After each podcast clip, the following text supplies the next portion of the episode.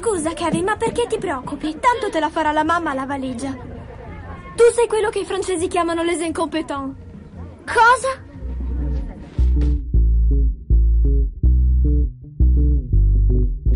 Ciao a tutti e bentrovati sugli incompetenti, puntata extra in occasione di questa simpatica pandemia. Come forse immaginerete i cinema sono chiusi anche per noi, persino per noi sono chiusi e quindi abbiamo deciso di insomma fare una puntata un po' diversa dal solito. Io sono sempre Andrea Basti, con me come ogni volta ci sono per fortuna Lorenzo Bertolucci Eccoci. e Francesco Chignola. Eccoci qua. Allora, cos- cosa vogliamo dire di questa puntata extra? Niente, fondamentalmente eh, non ha ancora un nome, probabilmente sarà i bellissimi degli incompetenti, come aveva... Con gli incompetenti dei bellissimi. Esatto, come aveva proposto Lorenzo, che ci piace molto, e fondamentalmente abbiamo deciso di parlare di un po' di, di film che ci sono piaciuti, che ci hanno segnato in qualche modo, che però non sono, diciamo, dei classiconi super conosciuti e troppo scontati, in modo che magari qualcuno può andarseli anche un po' a cercare in questo periodo in cui non abbiamo assolutamente nulla da fare, nessuno, penso. Beh, no, io sto collezionando nuovi psicofarmaci. Ma poi ti vuoi fare tipo una cosa completista, li vuoi avere tutti prima? tutti, tutti, tutti come gli exogini. Io stavo per citare i Pokémon, che era più su- sui giovani, invece tu mi vai sugli No. exogini. Che... Eh, perché i Pokémon sono una classica cosa dei giovani d'oggi. Ancora tirano tre ragazzini, lascia perdere. Gli exogini, secondo me, sotto i 35 la gente non sa neanche di cosa stai parlando. No, infatti. Mm. Io tra l'altro ce li ho ancora a casa gli exogini, vabbè. Eh, Mi mancano molto. Allora, io farei partire eh, Lorenzo. Tra l'altro, mh, ci- diciamolo, noi non, non sappiamo quali film ognuno di noi ha scelto, quindi sarà una sorpresa Eh, anche io per so noi. quali ho scelto io, però non È una so sorpresa. quale... Non so quali avete scelto voi. Quindi saremo Quindi sorpresi. tutti ostenteranno grande sorpresa e quindi può anche darsi uno che abbiamo scelto gli stessi film, quindi verrà una puntata un po' ripetitiva, due che invece abbiamo scelto dei film eh, di cui agli altri non frega un cazzo che non hanno visto e quindi non ci sarà un gran dialogo. Ma però mi fu- sembra un un format vincente. Esatto, sarà sicuramente il migliore che abbiamo mai sviluppato, nonché l'unico perché l'altro non è un vero e proprio format. Però magari ci fa cagare, cioè uno ne propone eh, un film che agli altri fa cagare e facciamo una bella discussione come sul buco, quel bellissimo film che ricordiamo potete trovare su Netflix. del quale peraltro non abbiamo mai citato il nome del regista e non lo facciamo neanche adesso, uno perché non se lo merita, due perché non mi ricordo, ha un nome basco stranissimo. Va bene. Però potete andare a recuperare se volete. Lorenzo ha continuato a parlarne male, come se tipo fosse un discorso che continuava e che piano qualcuno veniva lì a registrarlo.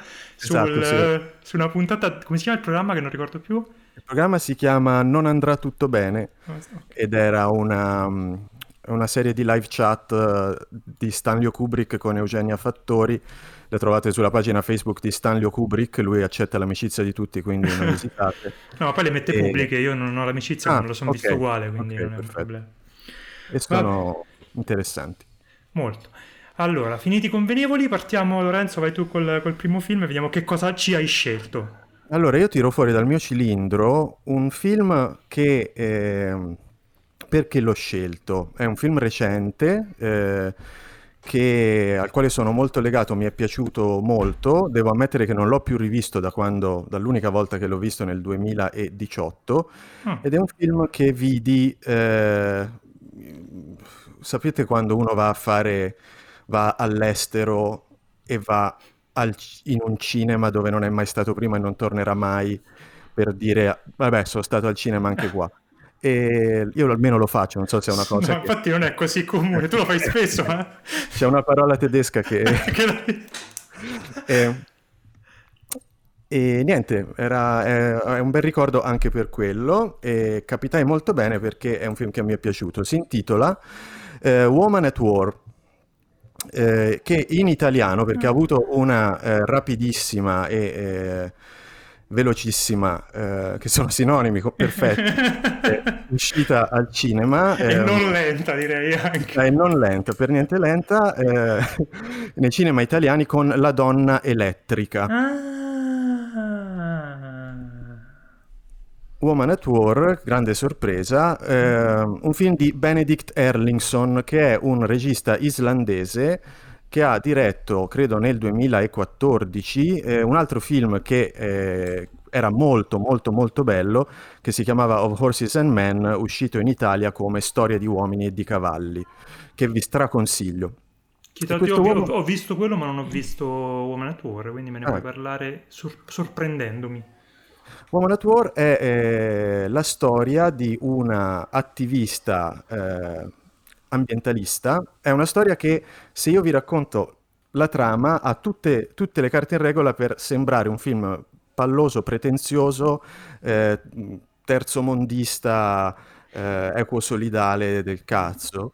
Eh, e però intanto la trama, vi dico com'è, è, è questa islandese quarant- sulla quarantina che fa la, la maestra di musica, eh, dirige un coro, che è anche eh, all'insaputa di tutti un attivista ecologista che va nelle sperdute campagne dell'Islanda e boicotta, distrugge ehm, i piloni della luce che portano la corrente a una grande impianto dove verrà costruita una, un'industria che eh, rovinerà eh, quella parte di costa.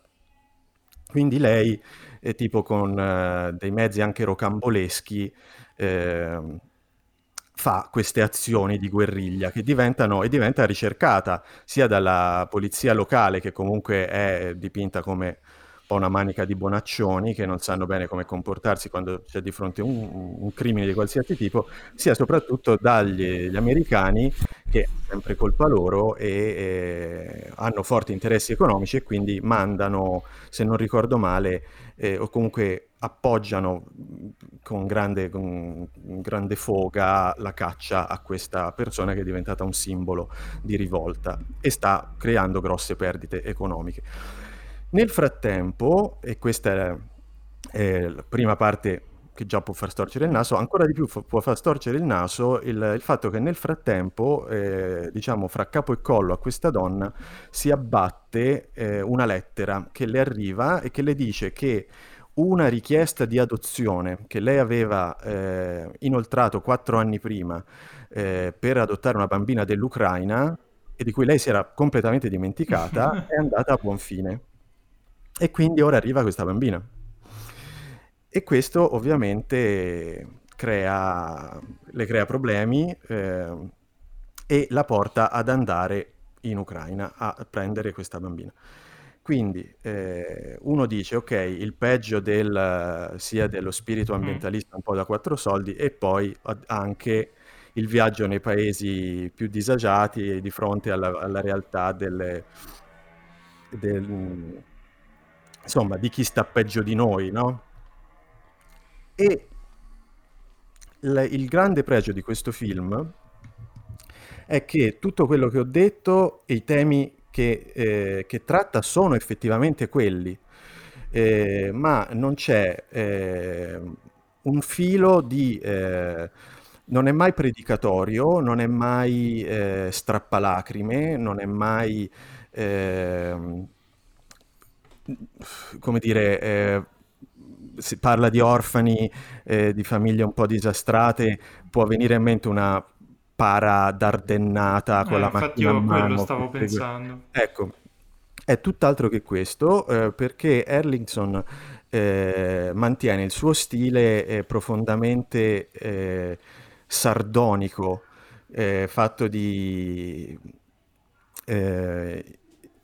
immagini fisse che, ri- che riflettono, eh, o comunque di, di, campi molto larghi, che riflettono sempre, che danno sempre un'idea di, eh, di, di assurdo nel quotidiano. Eh, è un film, è più che altro una commedia, ma non una commedia dolce amara, ma un, una commedia di, di, comicità anche a tratti farsesca, molto molto molto trattenuta, molto raggelata. Eh, per fare un esempio un po' eh, pacchiano, ma comunque un esempio eh, de- del tipo di-, di, tono che ha il film, eh, c'è un personaggio che fra l'altro è un ragazzo spagnolo che era anche nel film precedente di, di Erlingson, c'è questa figura che ogni tanto attraversa il film ehm, in bicicletta, è un turista spagnolo che finisce sempre per intralciare i, in qualche modo per incontrare la sua strada con quella della protagonista e eh, puntualmente viene sempre catturato lui dalla polizia che arriva sempre un po' dopo, trova lui e lo tratta malissimo, viene sempre pestato, imprigionato e sempre peggio. Lui ogni volta esce dalla prigione tutto malmesso, ricomincia ad andare in bicicletta e ricapita in una di queste situazioni. L'altra cosa che tutti hanno citato, tutti quelli che hanno visto il film, è che eh, la protagonista è seguita dalla colonna sonora del film, nel senso che eh, dietro di lei, soprattutto nelle scene d'azione o più meditative o più eh, insomma non dialogate, quelle in cui c'è lei da sola, alle sue spalle o in autobus con lei o che camminano dietro di lei a una certa distanza, ci sono tre musicisti che eh, suonano la colonna sonora insie- insieme a lei. E quando la, eh, la, scena si sposta in Ucraina, anche i musicisti partono, strumenti in spalla e vanno, e lì si incontrano tre coristi ucraine in abiti tradizionali che fanno la stessa cosa. E, um, c'è una scena molto carina all'aeroporto in cui lei sta per venire, eh, eh, sta per subire una, un, una, un, agguato della polizia che l'aspettava per arrestarla e si rende conto che eh, stanno arrivando i poliziotti perché di colpo in aeroporto ci sono i musicisti e quindi eh, che hanno l'aria tesa come di stare a iniziare una, una musica incalzante, allora lei se ne accorge e scappa. E, e quindi ecco, è un film che mi era piaciuto molto, eh, mi aveva fatto sorridere, eh, mi era piaciuto molto il modo in cui eh, raccontava con passione questi temi senza però mai fare la lezioncina. Se vogliamo, è un po' come dire il professore, quello figo giovane che per raccontarti Shakespeare ti dice il rap, però anziché essere eh, così un po' po' sfigato e un po' eh, ancora più ridicolo di uno che vuole fare la lezione seria, riesce proprio per forza di, di, questa sua capacità espressiva, di questa sua voce molto molto eh, originale che il regista ha e che si era vista benissimo, forse meglio, nel film precedente, riesce sempre a colpire nel segno eh, senza essere pesante e anche alla fine quando comunque i, i temi si fanno più eh, eh, intensi e c'è un finale eh, mestissimo, eh, sempre con quest'aria eh, di, di, comicità da, da, boh, da, da, Pierrot triste, una roba così mm-hmm.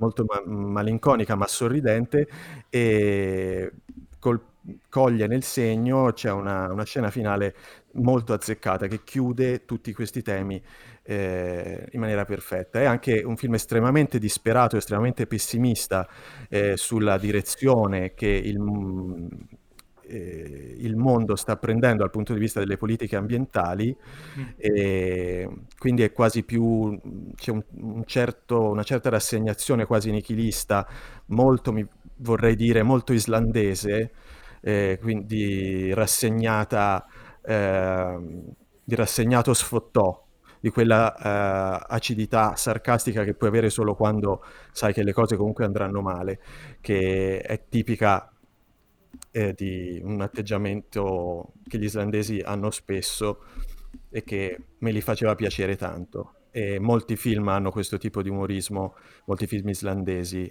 che non, non che ne abbia visti tantissimi, però Lady Erlingson, e ne cito almeno un altro che è uscito in Italia, Rams, eh, si ritrova questa, questa, questa atmosfera. Tu l'hai eh, visto lì in Islanda? Io no, l'ho visto in Svizzera. Che facendo in Svizzera? Ero andato un giorno in Svizzera e, e no, in Islanda avevo visto Of Horses and Men. Mm. Tu Fra l'avevi visto questo qui? No, no lo conoscevo no? di fama, forse ne avevo sentito parlare da, da, Lorenzo, probabilmente. Devi avvicinarti al microfono. Sì, dicevo che ne, ne avevo sentito probabilmente mh, mm, parlare da Lorenzo, ma non, mm. non, l'ho mai recuperato. Ce l'ho avevo... da qualche parte, diciamo. Gli avevo messo un, un, votone su... Per quello, per il tuo votone su Letterboxd, che gli avevi dato Perché un bel 4 stellette e mezzo che mm, mi aveva esatto. fatto venire la curiosità. Bene, questo era Woman at War, Si trova in giro da qualche parte oppure eh, non che io sappia, si trova, però... si trova, si ho controllato adesso, si trova su iTunes per dire. Bene. Ah, sì, sì, si può trovare a, no- a noleggio. Ok. Sorpresona con la prima scelta di Lorenzo che non, ha, non nessuno di noi due ha visto. Andiamo adesso con Francesco, vai Fra, scegli tu il primo. Allora, io innanzitutto non mi ricordo bene i film che ho visto anni fa come Lorenzo, tipo le singole scene che lo compongono, però questo film che ho scelto me lo ricordo piuttosto bene, ma da qui a spiegarvi di cosa parla o cosa significa ce ne passa, ma adesso vi spiego. Ma noi vogliamo avere le tue sensazioni, esatto, vogliamo vedere cosa provi. a pelle, ok, è un film che avete visto tutti e due e che spero molti di voi abbiate visto. Se non l'avete visto, si può vedere su Prime Video, nonostante non abbia avuto una distribuzione italiana particolarmente incisiva. È un film francese del 2012 che si intitola Holy Motors. Ah. Oh Gesù, ho sentito un oh Gesù. ehm, era un film ehm, per cui io ero andato in solluchero ai tempi, io l'ho visto sì, più o meno quando quando ha cominciato a circolare 7-8 anni fa, mm. uh, quando ho visto che eh, si poteva recuperare facilmente ho detto dai consigliamo questo che, cioè, allora se volete vedere un film completamente fuori di testa eh, che vi porti in un mondo insomma inaspettato eh, ci sono pochi film che possono essere comparati a Holy Motors eh, per... noi avevamo parlato del, del film, dell'ultimo suo film no? mi pare. Mm, no, non credo, anche perché lui non gira più film da Holy Motors, quindi forse fai confusione con un altro regista. E Leo Scarazzi, il regista. Eh, non ha fatto recentemente un'altra roba? Mm, non mi ricordo. No. Adesso controllo, vai, continua a parlare di Holy Motors. ok. Allora, ehm, per chi non avesse visto Oli Motors, non l'avesse mai sentito nominare Oli Motors, di cosa si tratta? Allora, è un film, eh, prima tutto è un film, già qui è qualcosa, in cui eh, questo personaggio, interpretato da Denis, Denise Lavant, che è il, l'attore feticcio di, di Carax, eh, interpreta la parte di un personaggio che a sua volta interpreta dei personaggi si suppone su commissione, non viene spiegata la cosa. Mm, lui si mm. sposta per la città di Parigi su una limousine accompagnato da una donna eh, che è la sua boh, assistente, adesso sinceramente non è spiegato nemmeno que- quasi nulla è spiegato in questo film no. e eh, di volta in volta questo personaggio che si chiama Oscar interpreta eh, situ- entra in una situazione con delle altre persone e interpreta un personaggio che è completamente diverso dal precedente, ma completamente diverso nel senso che una volta è una donna, diventa una donna che chiede l'elemosina per strada, poi dopo diventa una, eh, un, eh, un, un, attore di performance capture uh, di, di, un film in 3D, eh, una volta ancora dopo diventa una, un, si trucca, diventa vecchissimo e muore sul letto di, mo- di, di una casa pianto dalla figlia.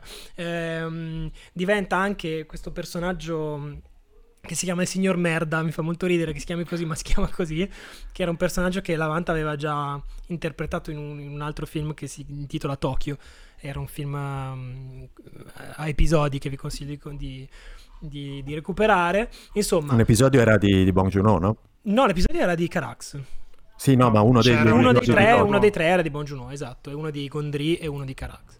Uh, insomma, ehm, qual è il significato di questo film? allora, non è chiarissimo e, e, lo è, nel senso, è una, allora, è una sorta di... Ci, ci, ci, hanno sbattuto la testa in molti per venire a capo di questo film. Mm. È, che cos'è? È una sorta di omaggio al cinema perché comunque lui attraversa, interpretando tutti questi personaggi, attraversa molti generi cinematografici, dal drammatico al thriller, appunto questa cosa del cinema in 3D, eh, alla commedia. Eh, è un film sul lavoro dell'attore, è un sacco di roba. Poi c'è un c'è anche il musical dentro perché c'è una scena in cui c'è Kylie Minogue che a un certo punto si mette a cantare una canzone per nessun motivo.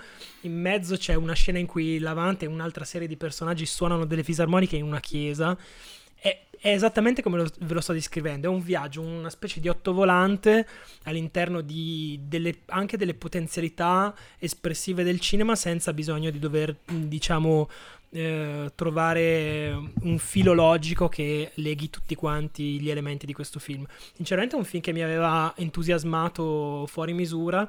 Io eh, qualche tempo fa ho incontrato una persona, una mia collega, che mi ha detto, sai che io non ti ho mai perdonato di avermi consigliato questo film sul tuo blog perché è il più brutto film che io abbia mai visto in vita mia. E, e Eh, l'avevo visto solo perché ne avevi parlato bene su, su- su internet. È, è immaginabile che polarizzi un po'. Esatto, esatto. E questo è il motivo per cui, per cui ve lo consiglio perché voglio ricevere almeno un messaggio di uno che mi dice grazie, mi hai svoltato È la una serata merda. e uno che mi dice brutto stronzo perché mi hai fatto vedere questa cosa che non ha senso, in cui ci sono delle macchine che malinconiche che si parlano tra di delle limousine malinconiche che parlano tra di loro in un garage e cose di questo tipo. Eh, secondo me è, è- cioè, è stato un film ehm, rivelatorio e io, io- che io ho visto una sola volta. Ho visto delle scene, mh, ho rivisto delle scene molte volte. Ho rivisto la scena delle fisarmoniche diverse volte, la scena di Kylie Minogue. Mi ricordo, però me lo ricordo come se l'avessi visto eh, molto, mh, cioè, pochi mesi fa. Mi è rimasto in mente un film che mi ha, mi ha segnato in qualche modo in quegli anni lì. E, insomma, sono- sicuramente è un film che non lascia indifferente. Al massimo lo direte e mi manderete a quel paese. Sapete con chi io stavo confondendo? Volete, avete Sì. indovinato con chi io stavo confondendo? Con No. Gaspar Noè, con Into the Void. Ah, ok. fatto- ecco. fatto eh, tipo- eh, beh, certo, avrei potuto, avrei potuto consigliare un film di, di Gaspar Noè. Avrei- Avrei potuto consigliare Enter the Void. Però questo è molto più bello di Enter the Void, eh, Mm, bisogna sì, dire. Sì, sì, sì. Ecco. Tu Lorenzo vuoi dire qualcosa di Oli Motors? Perché non mi ricordo per niente. Io mi ricordo che, eh, che ero tra, forse abbastanza, in maniera abbastanza prevedibile, tra la, la- la frangia de- degli odiatori, però se magari 15 anni fa avrei detto ah siete tutti stupidi che vi fate abbindolare da ste robe, adesso eh, prendo con molta più filosofia il fatto che questo tipo di cosa è- semplicemente non fa per me e la trovo eh, ombelicale e, pretenziosa. Ah, beh, lo è. Beh, cioè, sì, sì, e, e se vi piace farvi trascinare, fatevi trascinare. Io dopo un po' mi viene da, da sbuffare e, e- e mi viene da, da urlare fai un film, non, non fare te stesso che fai un film e ci fai vedere il cinema, il cinema, affanculo. E cosa che voglio, che voglio La dire... sindrome Lars von Trier. Una cosa che voglio dire è che Denis Lavant l'ho appena rivisto eh, in un film che trovate su Netflix che si chiama Girls with Balls. cioè, no, cioè, un- dovevi di- quando dovevi con- convincermi a guardare Girls with Boss, dovevi dire c'è il Denis Lavant. C'è Denis Lavant che fa un ruolo muto e ammazza delle giocatrici di pallacanestro in una horror comedy belga che trovate su Netflix. È tutto E bellissimo. di quante ve le consigliavo? Questo era Girls with Paul, ma Francesco ha parlato di Oli Motors, che si può trovare, dicevi, su Prime Video. Sì, sì, su Prime Video, esatto. Bene, adesso arrivo io e abbasso tantissimo il livello, ve lo dico prima, perché eh, parlo di un film che è credo del 2003-2004, una cosa del genere. Però è un devi dire film... l'anno preciso. O è 2003 o è 2004. Esatto. È 2003. Bene. E- È un film horror, lo dico subito, di uno dei miei registi forse preferiti di tutti i tempi, che ha, mm, diciamo, uscito in un periodo particolare, ehm, dopo che questo regista ormai poteva più o meno fare quello che voleva, decise di tornare al- alle origini e fare un horror comedy come solo lui sa fare. Il film è Drag Me to Hell e il regista è Sam Raimi. Ah, ma non è Sì. del 2003 Drag Me to Hell, 2000... molto, molto dopo. Oh, no. È del 2009. Ah, cazzo, ho detto male io, scusate. Drag Me to Hell, 2009. E... Sì, perché, ragione. perché mi ricordo dove l'ho visto al cinema anche quello. Sì, dov'è? Quindi è a, a Milano Bicocca. E Ah, quindi sì, non ok. poteva essere il 2003. Sì. Ok, è un film scusate, del 2009, infatti eh, era diciamo reduce dalla trilogia di Spider-Man con cui è diventato fondamentalmente famoso Raimi, ma noi abbiamo iniziato ad amarlo diciamo con, eh, con la trilogia della casa, che è stato un po' il, il, il film con cui lui ha fondamentalmente fondato, un, o quantomeno rifondato un genere che è quello dell'horror comedy, lui prese eh, qualcosa che si era magari già visto, magari l'archetipo del- del- della commedia horror, eh, per come la conosciamo, magari la possiamo ritrovare in, eh, in Landis con ehm, un lupo mannaro americano a Londra.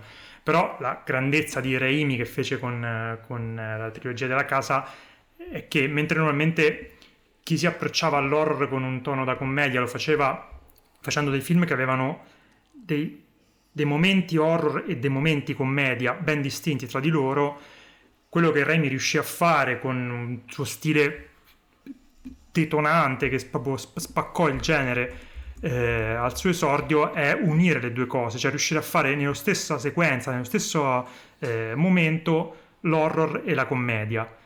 Eh, la Casa 2 forse è uno dei film miei preferiti di sempre, è un capolavoro assoluto. Eh, dopodiché Sam Raimi aveva iniziato a, fa- a, occuparsi a fare anche altro, film molto particolari, come si chiama quello western? Duri a morire, una cosa del genere, molto molto strano. E, e poi è diventato di successo. Pronti con... a morire. Pronti a morire. E, e poi diciamo aveva raggiunto il grandissimo pubblico con, eh, con la trilogia di Spider-Man, Spider-Man 2, non so se siete d'accordo, per me è tuttora uno dei film di supereroi migliori di, che sia mai stato fatto. Sì, e... Spider-Man 3 è una delle, ahimè... Eh, Spider-Man 3 secondo me ha, ha, il fatto che è il, lo stampo di quello che poi sarebbero stati i brutti film di supereroi che sono venuti dopo. Cioè tutti i problemi che avevano i brutti film di supereroi, cioè troppi personaggi, troppi cattivi gestiti male, sì, vero, eh, disastri produttivi, insomma era, divent- era, era proprio un, un, uno stampo di cosa non si deve fare nei film di supereroi. Quindi tornò con questa, eh, era una sceneggiatura che lui aveva scritto col fratello dopo l'Armata delle Tenebre, questa di Drag Me to Hell, e de, di quel periodo lì c'è proprio trovi tutte le impronte in Drag Me to Hell, ci sono dei riferimenti proprio diretti alla casa 2 e il genere è quello. Sono queste, questo film horror arrivato tra l'altro in un periodo in cui i film di possessione andavano particolarmente eh, di moda, però erano, avevano l'obiettivo di spaventare e basta. Eravamo arrivati dopo l'ondata di, di film orientali horror mal adattati dagli americani in quegli anni lì. Tra l'altro, lui penso che produsse The Grudge 2, se non ricordo male comunque anche lui c'entrava come produzione, però lui arrivò e disse voglio fare un horror ma lo voglio fare come piaceva a me, cioè costruendo queste sequenze, costruendo questi, questi set piece in cui eh, il, gore va di pari passo con i meccanismi dello spavento più classico, con eh, la commedia come lui la intendeva, cioè con del, molto eh, un'eredità, dello, un'eredità dello, dallo slapstick, da, da, un po' i cartoni animati di Tex Avery, insomma quel tipo di eh, tono eccessivo cartunesco con cui lui riusciva a dare, a far, con cui riesce, fino a, cioè, fino a questo film è riuscito a fare insieme eh, paura, schifo e crepare da ridere. E la cosa straordinaria è che, è che, sia nella casa che in questo film in realtà la commedia non è data dalla eh, sceneggiatura o dalla storia, ma veramente da, dallo, dallo, stile di Raimi, da come sceglieva di inquadrare, di far recitare i personaggi, di, di proprio eh, strutturare la sequenza di spavento. E ci sono dei, dei, de, delle scene che io Drag Duel l'ho visto 200 volte, però delle scene che continua a ricordarmi, continua a farmi ridere. Eh, tra, tra, la storia, per chi non l'avesse mai visto, è tra l'altro anche bizzarra se ci si pensa, perché la protagonista è un'impiegata di banca che è costretta per uh, ottenere una promozione a negare a una, eh, a una donna eh, un, una estensione del, del, del, del mutuo e questa donna in realtà è una dire, gitana che lancia una maledizione verso questa, questa ragazza e eh, da lì il film eh, prende questa, questa, strada che è una spirale verso l'orrore, lo, lo schifo, il, il, il, più totale core eh, vomitevole che potete pensare che si abbatte su, sulla protagonista Alison Loman tra l'altro era e, e, lo fa nel modo più divertente, più libero, più anarchico possibile perché ai tempi appunto Raimi poteva un po' fare quello che gli pare e quindi questo era, suo, era un suo pet project che aveva portato avanti, si vede con la passione che aveva messo eh, diciamo in congelatore in tutti questi anni, si era visto qualcosa in Spider-Man 2 di, che, che si richiamava al suo modo di fare horror però poi diciamo non aveva mai avuto più, più modo di, di esprimersi in quel senso e poi non, non l'ha fatto più da allora perché poi dopodiché lui ha fatto penso Oz e poi nient'altro più o meno E oltre a questo, cosa può dire? Che è, è, si intravede anche un certo nichilismo di fondo, è molto spietato con i personaggi in questo film Sam Raimi, forse si, si vede un po' il, eh, la sua vicinanza con eh, alcuni temi dei fratelli Cohen, perché comunque lui ha spesso collaborato con loro. E questo si vede nel fatto che lui, tutti i personaggi di questo, di questo film sono eh, in, inquadrati, insomma, in un framing molto molto negativo e fanno delle film molto molto brutte. Eh, nelle loro piccolezze, nelle loro meschinerie, e, però il, il, l'escalation di, di, di orrore è talmente bella, talmente liberatoria e talmente divertente che mi manca davvero tanto vedere qualcosa del genere così fresco, così libero, così, eh, così, così tanto personale come questo film qui di, di, di Sam Raimi. Volete aggiungere qualcosa? Vi ha annoiato orribilmente? No, no, beh, il- eh, è un film che non può non piacere, sicuramente ci è piaciuto molto a entrambi. Sì, sì, E confermo, confermo. E io ricordo io quando l'ho visto... visto al cinema, ma non mi ricordo in che sala. Sto- mi sto spremendo le meningi da, da, un- da 5 minuti per cercare di ricordarmi in che cinema l'ho visto, però Io l'ho visto solo quella volta lì, non l'ho mai più rivisto, però me ne anch'io, ricordo ancora anch'io, sì. molte, molte È scene. vero, anch'io la cosa del treno mi ricordo. Già, il vomito, Sì. quella cosa lì, c'era quella scena proprio alla Tex Avery, tipo Will Coyote con l'incudine sospesa. Era poi quando, quando lei mette la mano dentro, dentro la bocca di Alison Loman, Sì, sì. Sì, sì. qua che era bellissima. Sì. Alison Loman che fine ha fatto? C'era stato Eh, altra, lì che era bella e cosa, brava. sì. Sì, sì, lei, lei è sparita. Lei credo che l'altro... abbia sposato uno dei due registi di Crank. Ah sì? Sì. Vi ricordate il chimico di Inception? Quello... No. Inception, sai che aveva vari personaggi, tra cui quello che faceva le, le- gli- i composti chimici per far addormentare Mm. la gente, che era Youssef, era un medio orientale.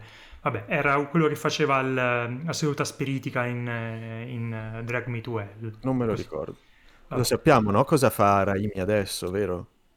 Non lo Eh, sapete? sì, sì, sì, Ah, aspetta, cos'era? Era- eh, ne Strange. parlavamo l'altra volta, Doctor Strange. Io infatti ci spero veramente, veramente, veramente tanto, perché Oz era una porcata di dimensioni notevoli, quindi il grande e potente Oz, quindi spero tanto che torni in forma come un tempo.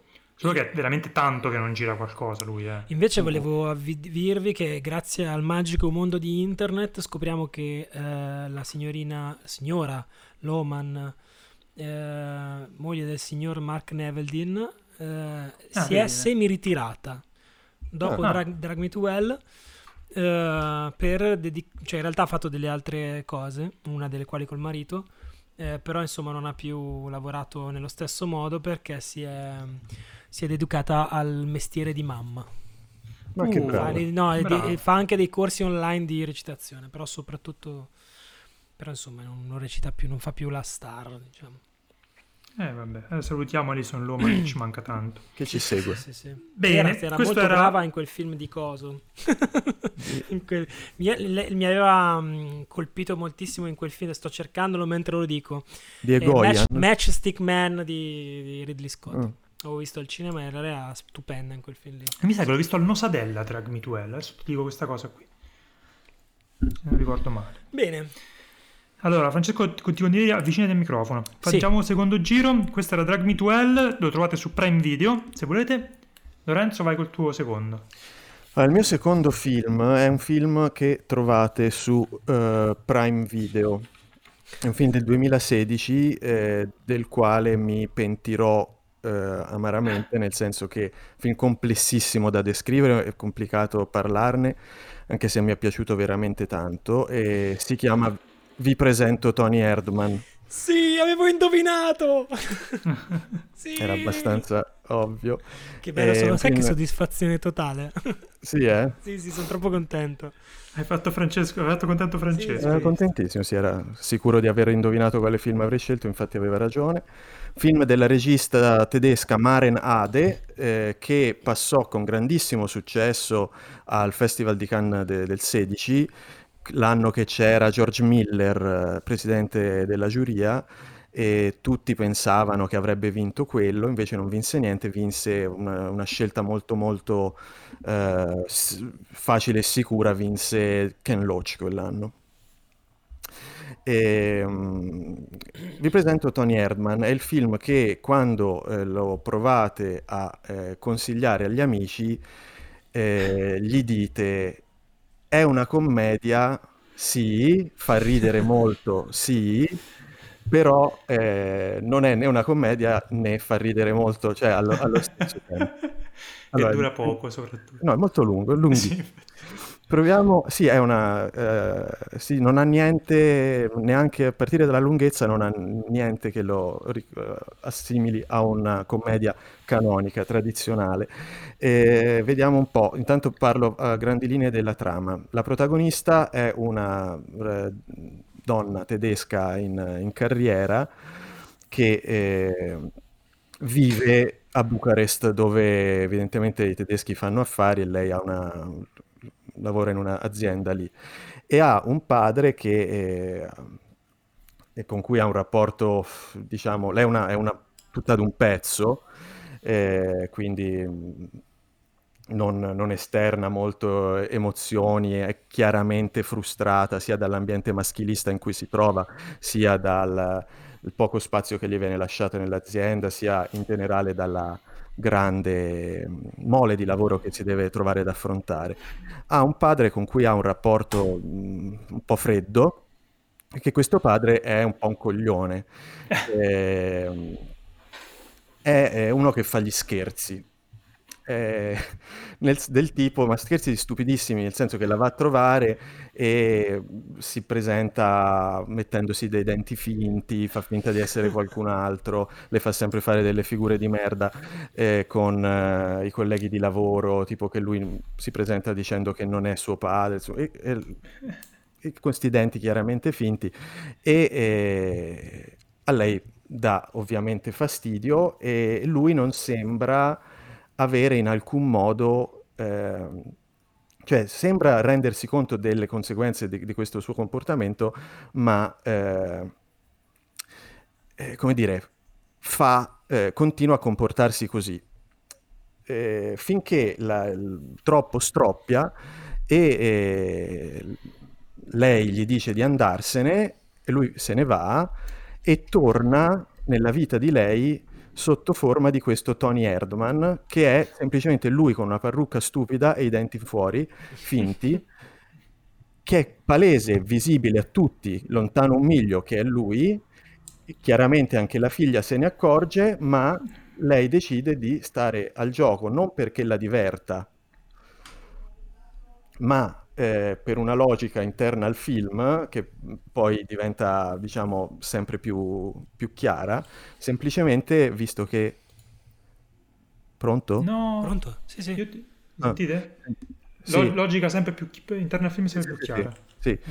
semplicemente, come dire, se questa persona deve essere parte della sua vita, lei preferisce evidentemente avere a che fare con un completo straniero, un completo estraneo, seppur per finta, e fingere che questo sia un estraneo e stare al suo gioco.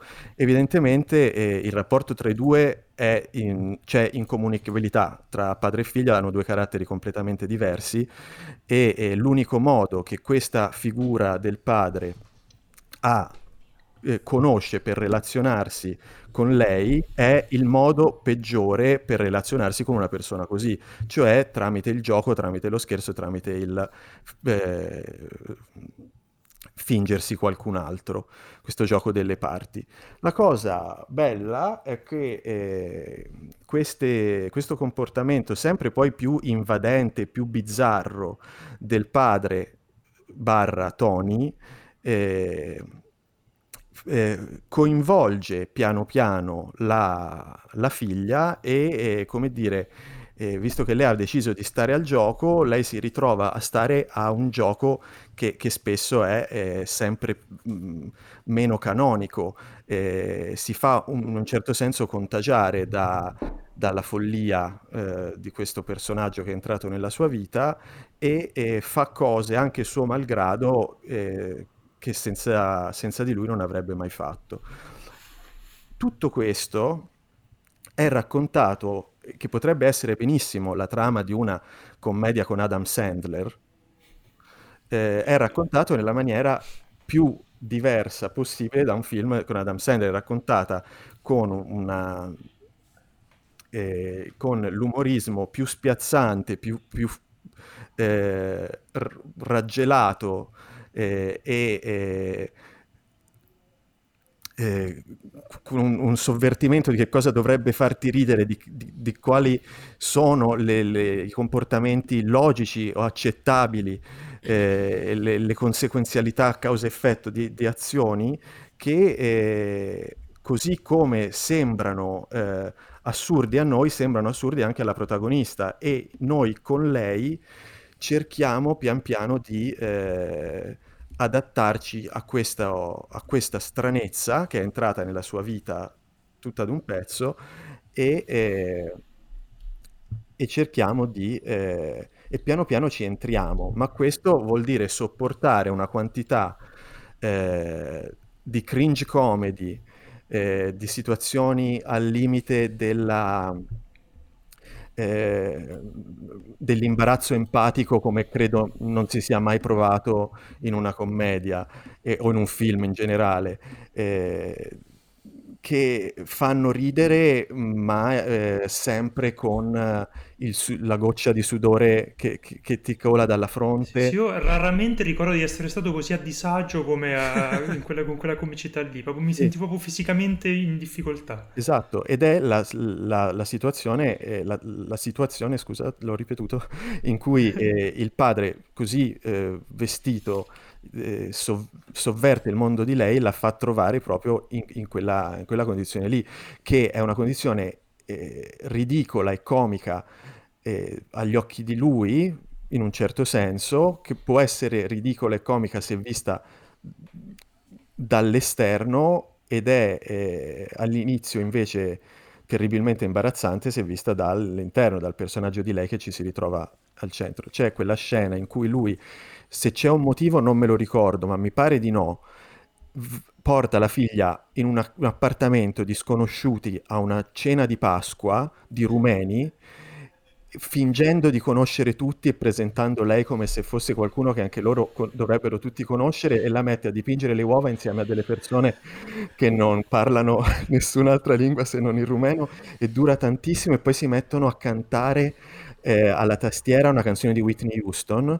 In quel momento lì, che sono tipo 25 minuti di imbarazzo assoluto da parte di tutti, lei si impegna eh, a fondo nel cantare e s- sprigiona tutta, eh, tutte le sue frustrazioni in questa specie di autolesionismo che però è terapeutico e canta a squarciagola non è un successo per niente, se ne scappano dopo, però lei evidentemente in quel momento lì ha fatto uno scarto in cui è riuscita forse a entrare più eh, nel, nello stato mentale in cui il padre la vuol portare. Tutto è eh, eh, poi estremamente eh, malinconico perché il padre è una figura tragica eh, che usa questo mezzo completamente eh, ridicolo eh, e a sua volta autole- autolesionistico eh, per, perché è l'unico modo che trova ed è il meno appropriato per relazionarsi con la figlia. Eh, però eh, con il tempo e, e, con il lungo tempo, la lunga durata del film, eh, qualcosa cambia c'è eh, una scena in cui è la, è la, figlia che dà una festa a eh, sovvertire le aspettative, anche qui in maniera, eh, cioè prende il controllo della situazione ma rendendosi ridicole, rendendo ridicoli tutti gli altri, è una scena di cui tutti avevano parlato quando il film era uscito a Cannes, effettivamente sarebbe, avrei voluto vederla in una sala piena di gente perché eh, fa ridere e stare male e, e incuriosire e per, ti rende perplesso e esilarante e disperante al tempo stesso.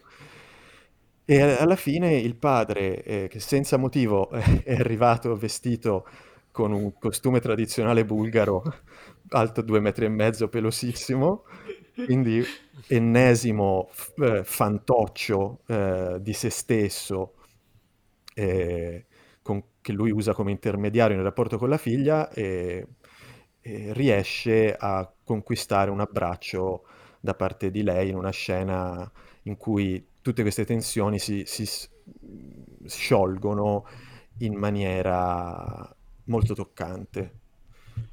Sì, perché poi va detto che si piange anche abbastanza, cioè è un film pesantemente sì. toccante, drammatico e... Sì, sì, è una bellissima storia di amore tra genitori e figli e raccontata in una maniera, eh, una comicità cru- crudelissima che, che fa ridere, ma sul serio non, non so spiegare, che ti- è un tipo di umorismo che ho visto forse solo lì. Sì, bellissimo, è un film incredibile, straordinario, tra l'altro non, non ho più rivisto perché appunto mi spaventava un po' la lunghezza infinita il fatto che me lo ricordo come un film che mi aveva messo a disagio come pochi altri, quindi non ho la forza di vederlo, però invidio che non l'abbia mai visto perché veramente è una cavalcata mm, in, impressionante. Tra l'altro, tra, tra l'altro per, per... no, beh, anch'io sono, sono d'accordo, è un film che mi era piaciuto tantissimo. Eh, tra l'altro c'è stato per anni questa leggenda de, di un remake americano che si sarebbe ah, è vero. Con Kristen Wiig con Kristen Wiig e Jack Nicholson che sarebbe uh-uh. dovuto essere il ritorno di Jack Nicholson sullo schermo dopo insomma anni di, di, di, di ritiro e cioè, credo che la cosa sia accaduta nel nulla sì. meno nel silenzio nel senso qualche mese fa ho scoperto che non si faceva più ma io ancora lo stavo aspettando eh, però sì, eh, per fortuna forse, cioè mi spiace non vedere probabilmente mai più Jack Nicholson sullo schermo, ma è meglio tenersi l'originale in questo caso. Sì. Meglio recuperarsi. Che ricordiamo, si chiama vi presento Tony Erdman, forse l'abbiamo segnalato anche in nostra pagina Facebook negli ultime settimane, è su, Prime, è su, Prime, Video e insomma se non l'avete visto guardatelo perché è veramente un, unanimamente considerato meraviglioso, quindi fatelo. Bene. Ok, Fra, vai tu col secondo. Allora, io... Eh... Avvicinandoti molto sì, al, al, microfono. Io vi dico la verità, ehm... ho cambiato idea 800 volte durante questo podcast. No, non è vero. Allora, quando abbiamo cominciato a parlare um, di questa puntata, eh, a parte il fatto che io mi sono lamentato per settimane perché non sapevo quali film scegliere, um, perché non, non, avevo bene capito il criterio. Uh, ma, mm, che avevi proposto tu, peraltro. Quindi, non, cioè, vabbè, sì, dai, diciamo di sì.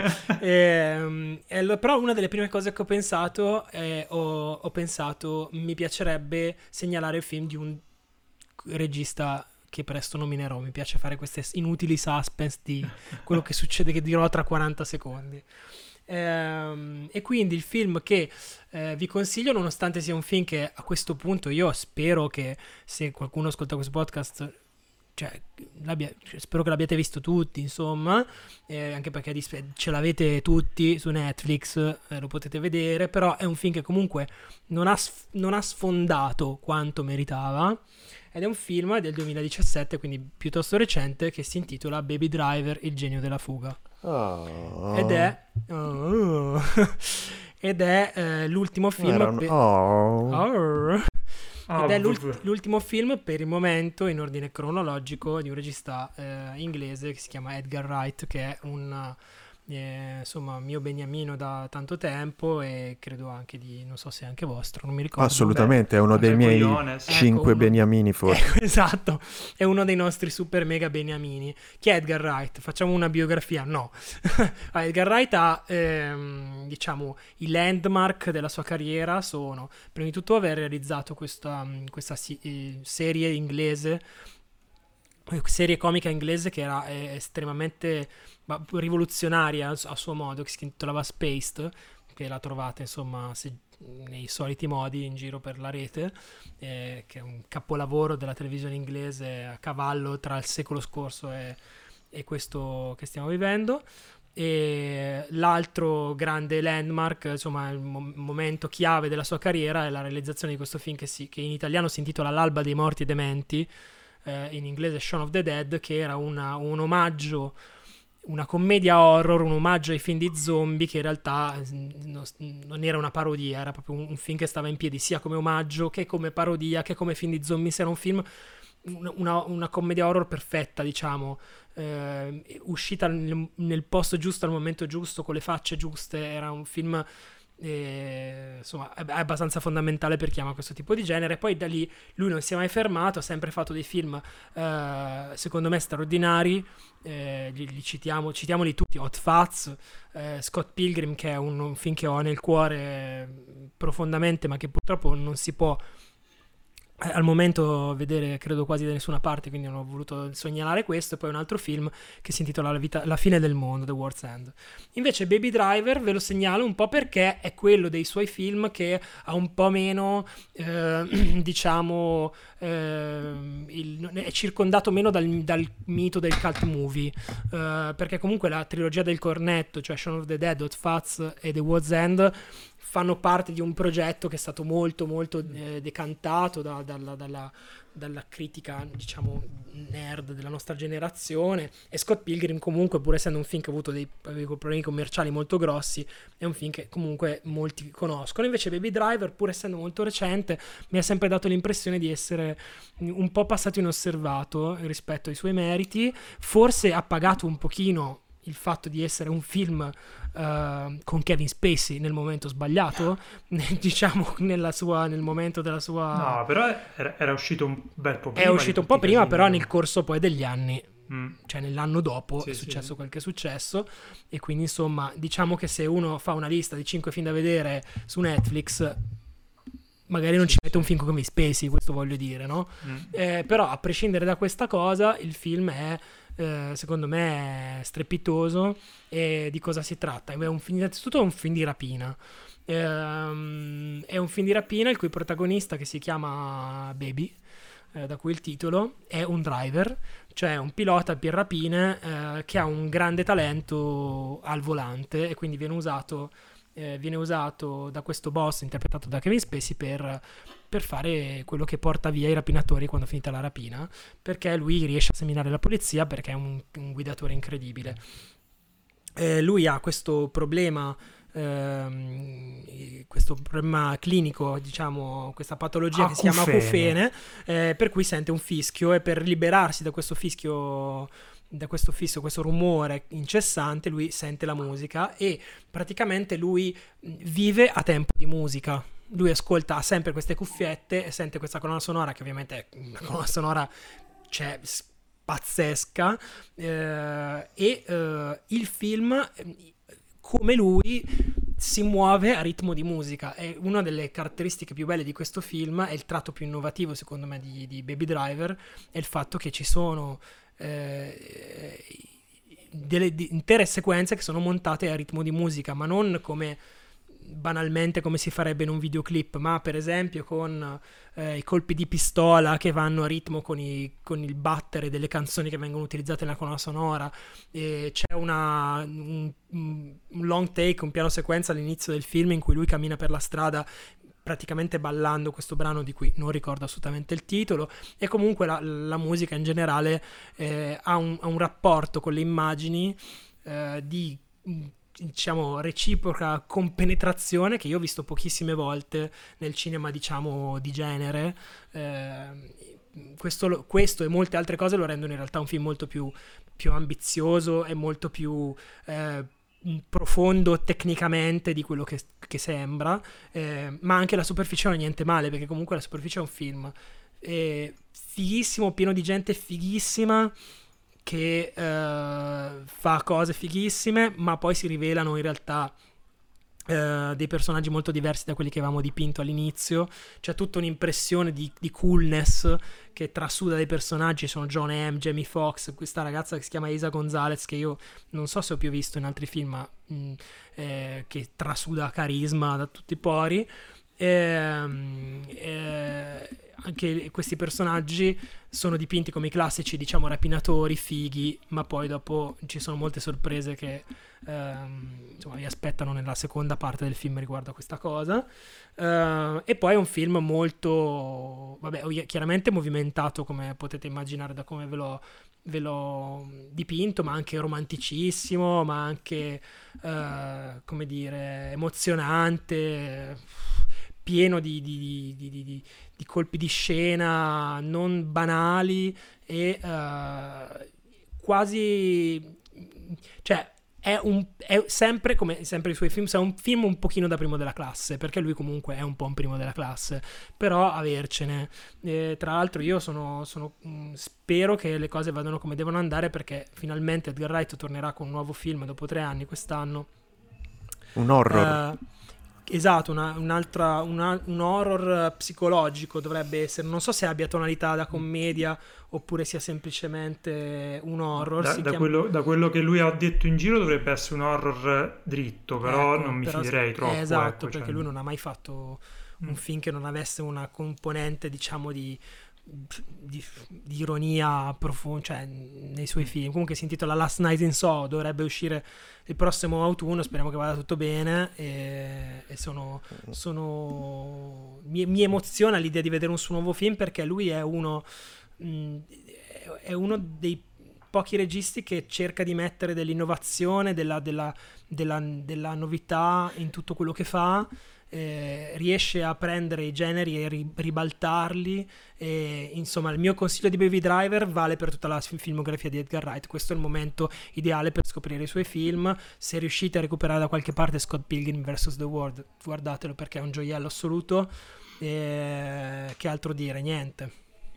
Ah, io uh, Baby Driver, eh, quello che mi lascia sempre, perché l'ho rivisto anche quello, l'ho visto due volte al cinema e poi 200 volte poi a casa era incredibile come funzionasse un po' su tutti i livelli, perché comunque quello che, quello che, che Edgar Wright, poi detto anche tu, è che ha una grandissima passione per il cinema e per i generi e una profonda conoscenza di queste cose, per cui lui riesce a fare sia un giochino intellettuale di mettere il montaggio a servizio della musica e quindi fare questa sorta di, di musical, balletto continuo di spari e inseguimenti con la macchina, di ri- rimestare nel genere, diciamo, quel tipo di noir che va da, dalle samurai a, a, drive.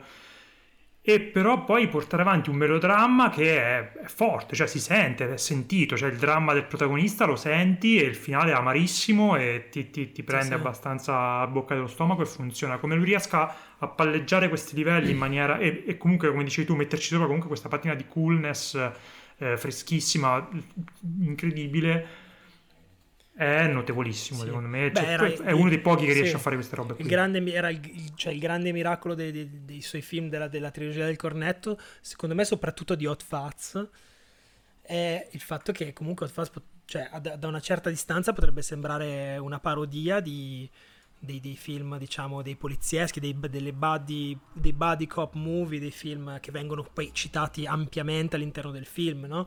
In realtà sono la, la storia di Hot sono personaggi a cui ci si affeziona, sono personaggi eh, veri eh, che raccontano un mondo reale pur nell'esagerazione, diciamo, di certi toni.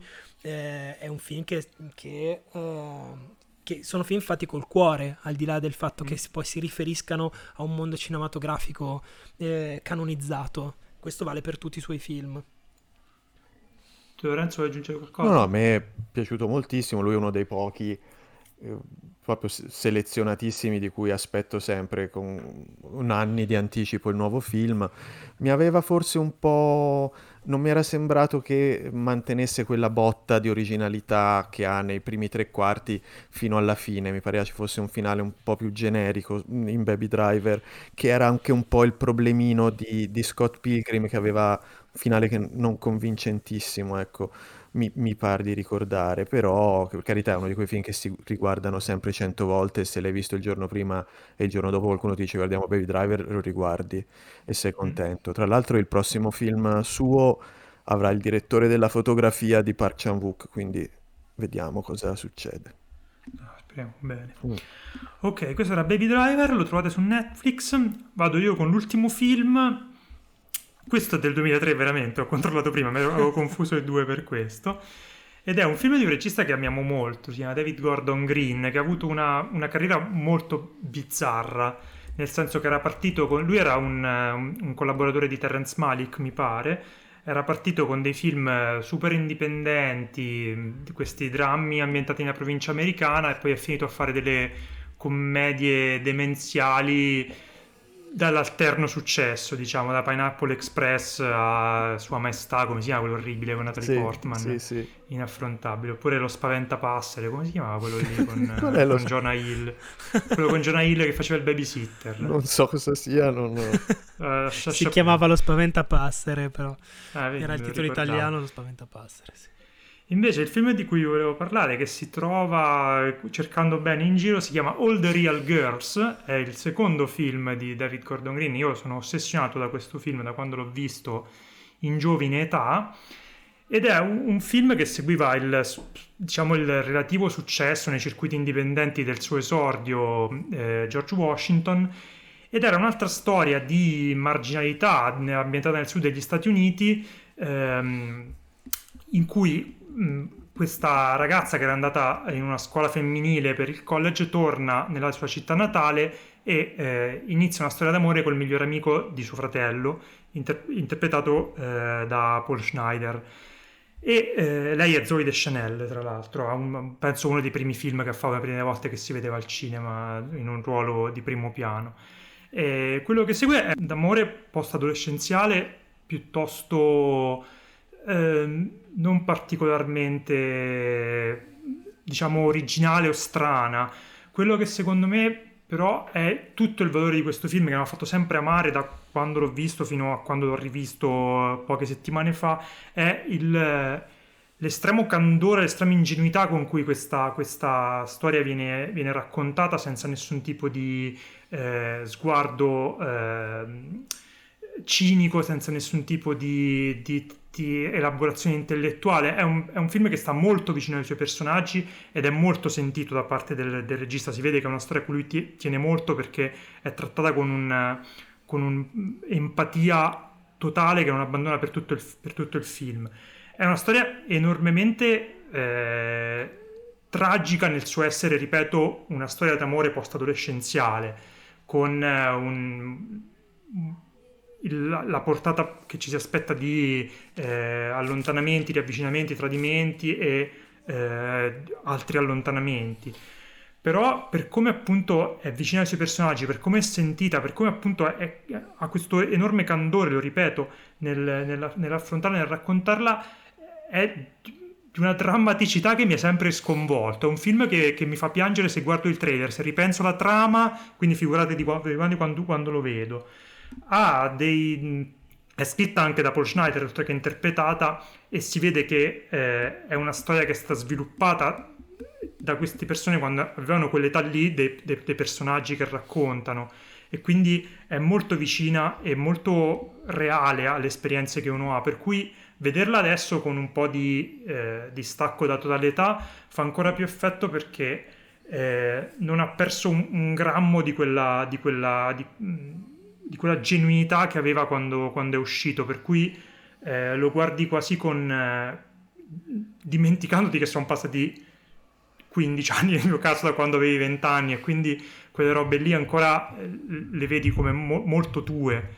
E mm, secondo me è il miglior film che abbia mai fatto David Gordon Green nonostante poi sia stato sia diventato famoso con altri film Snow Angels, Undertow hanno avuto un po' più di successo nel- per- per- con la critica per lui eh, anche George Washington forse è considerato ancora uno dei migliori, però è un film che nella sua filmografia viene completamente dimenticato, mentre secondo me è straordinario, delicatissimo, eh, commovente, mh, veramente, ripeto, genuino. Eh, per cui io consiglio a tutti di recuperarlo. Io non so se voi l'avete visto, ve lo ricordate. Real Sì, non, sì, sì. non l'ho visto. Io Non l'ho, visto, me lo, io l'ho visto, me lo ricordo come uno dei film dei primordi dei, dei- dei nostri blog, cioè quando parlavamo dei film di David Gordon Green, di George Washington, di All the Real Girls, era uno dei, fi- dei registi che girava un po', che io personalmente ho scoperto grazie a questo, grazie tipo, a personaggi come Gokachu, per esempio, e, um, è, è- è un regista che in quegli anni lì eh, andava molto. Sì, e poi diciamo Real che- Girls mi era piaciuto tantissimo, io tra l'altro ce l'ho anche in DVD. Volevo Oh. dirti questa cosa. Lo- Grande, lo comprai Eh, mille anni fa. Però ce l'ho, lo possiedo. È E- veramente molto, be- è molto bello, anche se non ti saprei dire di... Cioè, se tu mi chiedessi cosa parla adesso, non lo so, l'ho visto 15 anni fa. Io, io se Eh. ci, io ti giuro, se ci penso piango, guarda, per quanto cazzo mi, mi- mi uccide quel film. Però David Gordon Green ha fatto anche delle, delle cose... Il regista dello, dello Spaventapassere ha fatto anche dei, bei- dei bei film negli ultimi anni. Cioè, ha Ah, fatto Gio- un, eh, un film intitolato Joe, quello- Joe con Joe, Nicolas Cage, Prince- molto Prince bello. Avalanche, Prince Avalanche che era con Paul Rudd, eh, carino, niente male. Io ho visto Stronger. Eh, io non ho visto Eh. Stronger invece. Com'è Stronger? Eh, canonico. Esatto. Avete detto canonico insieme? Sì, sì. Tra l'altro, ragazzi, io invece vi sconsiglio il suo film con Al Pacino. Si chiama Matterhorn. È una cosa vergognosa. Mangelhorn. Mangelhorn. Ho detto Matterhorn? Sì, Mangelhorn. Sì, non è- No, e tra l'altro questo All the Real Girls è- è anche George Washington, Snow Angels e Undertow, questa questo quartetto di film che fece in quegli anni lì, diciamo, primi anni 2000, erano anche un po' precursori di quello che poi si è visto in quello che poi è stato chiamato film indie, film da Sundance e anche un po' Mumblecore, è quella roba lì. Però secondo me come la faceva lui, con la genuinità e senza veramente nessuna sovrastruttura, come la faceva lui, nessuno mai. Cioè si vedeva che proprio raccontava di un paese, questa appunto, questa America molto marginale, molto invisibile, però co- con la consapevolezza di qualcuno che la conosce bene e non ha nessun distacco nel raccontarla. C'era il personaggio della madre di Paul Schrader che faceva, manteneva una famiglia facendo il clown nelle feste di compleanno, che è una cosa assurda ed è un personaggio di un, di un- di un bello come pochi altri io abbia visto al cinema, tragico, delicato, veramente... Ma eh, mi, mi- commuovo se ripenso a questo film, vabbè. È un po', un po' la San Benedetto del sud degli Esatto, era. San Benedetto del Tronto del, del cinema, eh, era questo, questo era Alabama, credo fosse ambientato. Eh, comunque anch'io avevo visto delle liste in cui All the Real Girls era inserito, diciamo, nel, nel- nel canone del Mumblecore, ma in realtà non, non è un- No, no, una posizione corretta, anche perché è molto... è- è- lui è... cioè, prima di sbra- sbracare completamente, era un regista molto stiloso, molto attento alla forma, molto... Anche un po' anche lui compiaciuto in questo modo di fare cinema un po' malichiano. Mm. Eh, però insomma, Tanto- chissà che un giorno non faccia un, un giorno faccia un altro bel film. Eh, veramente, guarda. Eh, t- t- Comunque anche strafumati, strafumati era molto Sì, bello. Pineapple Express, sì, ricordiamo, molto Esatto. carino. Ti No, ricordi? è più sai- bello dire i titoli stupidi italiani, strafumati. Sai, sai, Lorenzo chi c'era in questo film eh, al suo esordio al cinema in un ruolo serio? Danny McBride, tra l'altro. C'era, c'era qua. Sì, sì, perché Eh, poi loro, loro sono amici. sono amici. Sì, sì, poi Eh, sì, sì, sì, comunque sì. la serie, quella che ha fatto Danny McBride, è prodotta e anche Sì, girata sì, da lui. Eastbound si and chiama? Down. Sì, sì. Eastbound and Down, Eastbound and. Down. Beh, David Gordon Green ha, fatto, ha lavorato parecchio, credo, nelle serie, quelle di, di Danny McBride e di quell'altro, come si chiama, Jodie Hill. Mhm. eh, quella, insomma, tutta una compagnia di personaggi. Sì, che però appunto lui viene da, da, da Malik si è messo a fare strafumati, Eh sì, però... Perché vabbè. lui in realtà, eh, in realtà lui gli piaceva la- fare le commedie boccaccesche. Sì, sì. C'erano questi film serissimi. Tra l'altro approfitto di, que- di que- l'ho nominato Paul Schneider, che a me tra l'altro è una delle facce da cinema che mi è sempre piaciuto di più, Eh, mi dispiace per, non vederlo, non vederlo io. tanto. Chissà che Eh. fine ha fatto? Era, Eh, c'era te lo dico io che fine ha fatto, vi sto rompendo i coglioni quella cosa che fine ha fatto. Potete trovarlo adesso in una serie di Amazon Prime che si chiama In- eh, Tales from the Loop, in cui lui è uno dei personaggi di questa Ah. serie che è corale che trovate di semifantascienza o cronia, quella roba lì, che se vi interessa guardatela perché è una serie incredibile, non è ancora finita ma è stupenda. Comunque il film che avevo consigliato è All the Real Girls di David Gordon Green, e se volete piangere e pensare a quando eravate giovani e belli e eh, credevate all'amore, eh, cercatelo e guardatelo. Siamo contenti, volete eh, consigliare qualcos'altro tra serie tv, film così, giusto lo ricordate nominarli? che Paul Schneider era nella prima stagione di Parks and Recreation? Sì, Il, sì, per- sì, personaggio che non era piaciuto a nessuno e che è andato via. È stato, è stato trombato, tra l'altro, salvando la serie. salvando la serie, sì. Nel momento in cui lui è uscito da Parks and Recreation, Parks and Eh, Recreation è diventata è una bella serie. Sì, sì, che all'inizio... Eh, cos'era lui il, il compagno di... mm, L'ex di, di Amy Di- Poehler. Era l'ex di Sì. Leslie Knope, sì. Sì. Bene. Bene, bene, Ok. adesso tutti a vedere poi tutte le stagioni di Parks and Recreation, intanto non abbiamo nient'altro da fare, quindi... O Tony Erdman, tanto più o meno la durata è la stessa, quindi Sì, o esatto. decidi per l'uno o per l'altro. Bene, grazie a chi ha avuto la pazienza di arrivare fino a qui. Eh, penso che ci rivedremo con un episodio simile nei prossimi giorni. Eh, volevo salutare e ringraziare Alessandro che ci aveva scritto un bel messaggio in cui ci aveva dei consigli su co- di cosa parlare. Ne, ne, ne stiamo, stiamo prendendo in considerazione la cosa. Se avete consigli, se avete qualsiasi cosa da segnalarci che vorreste sentire anche nel podcast, fateci sapere. E niente, così. Ciao a tutti. Ciao. Ciao. Ciao ciao.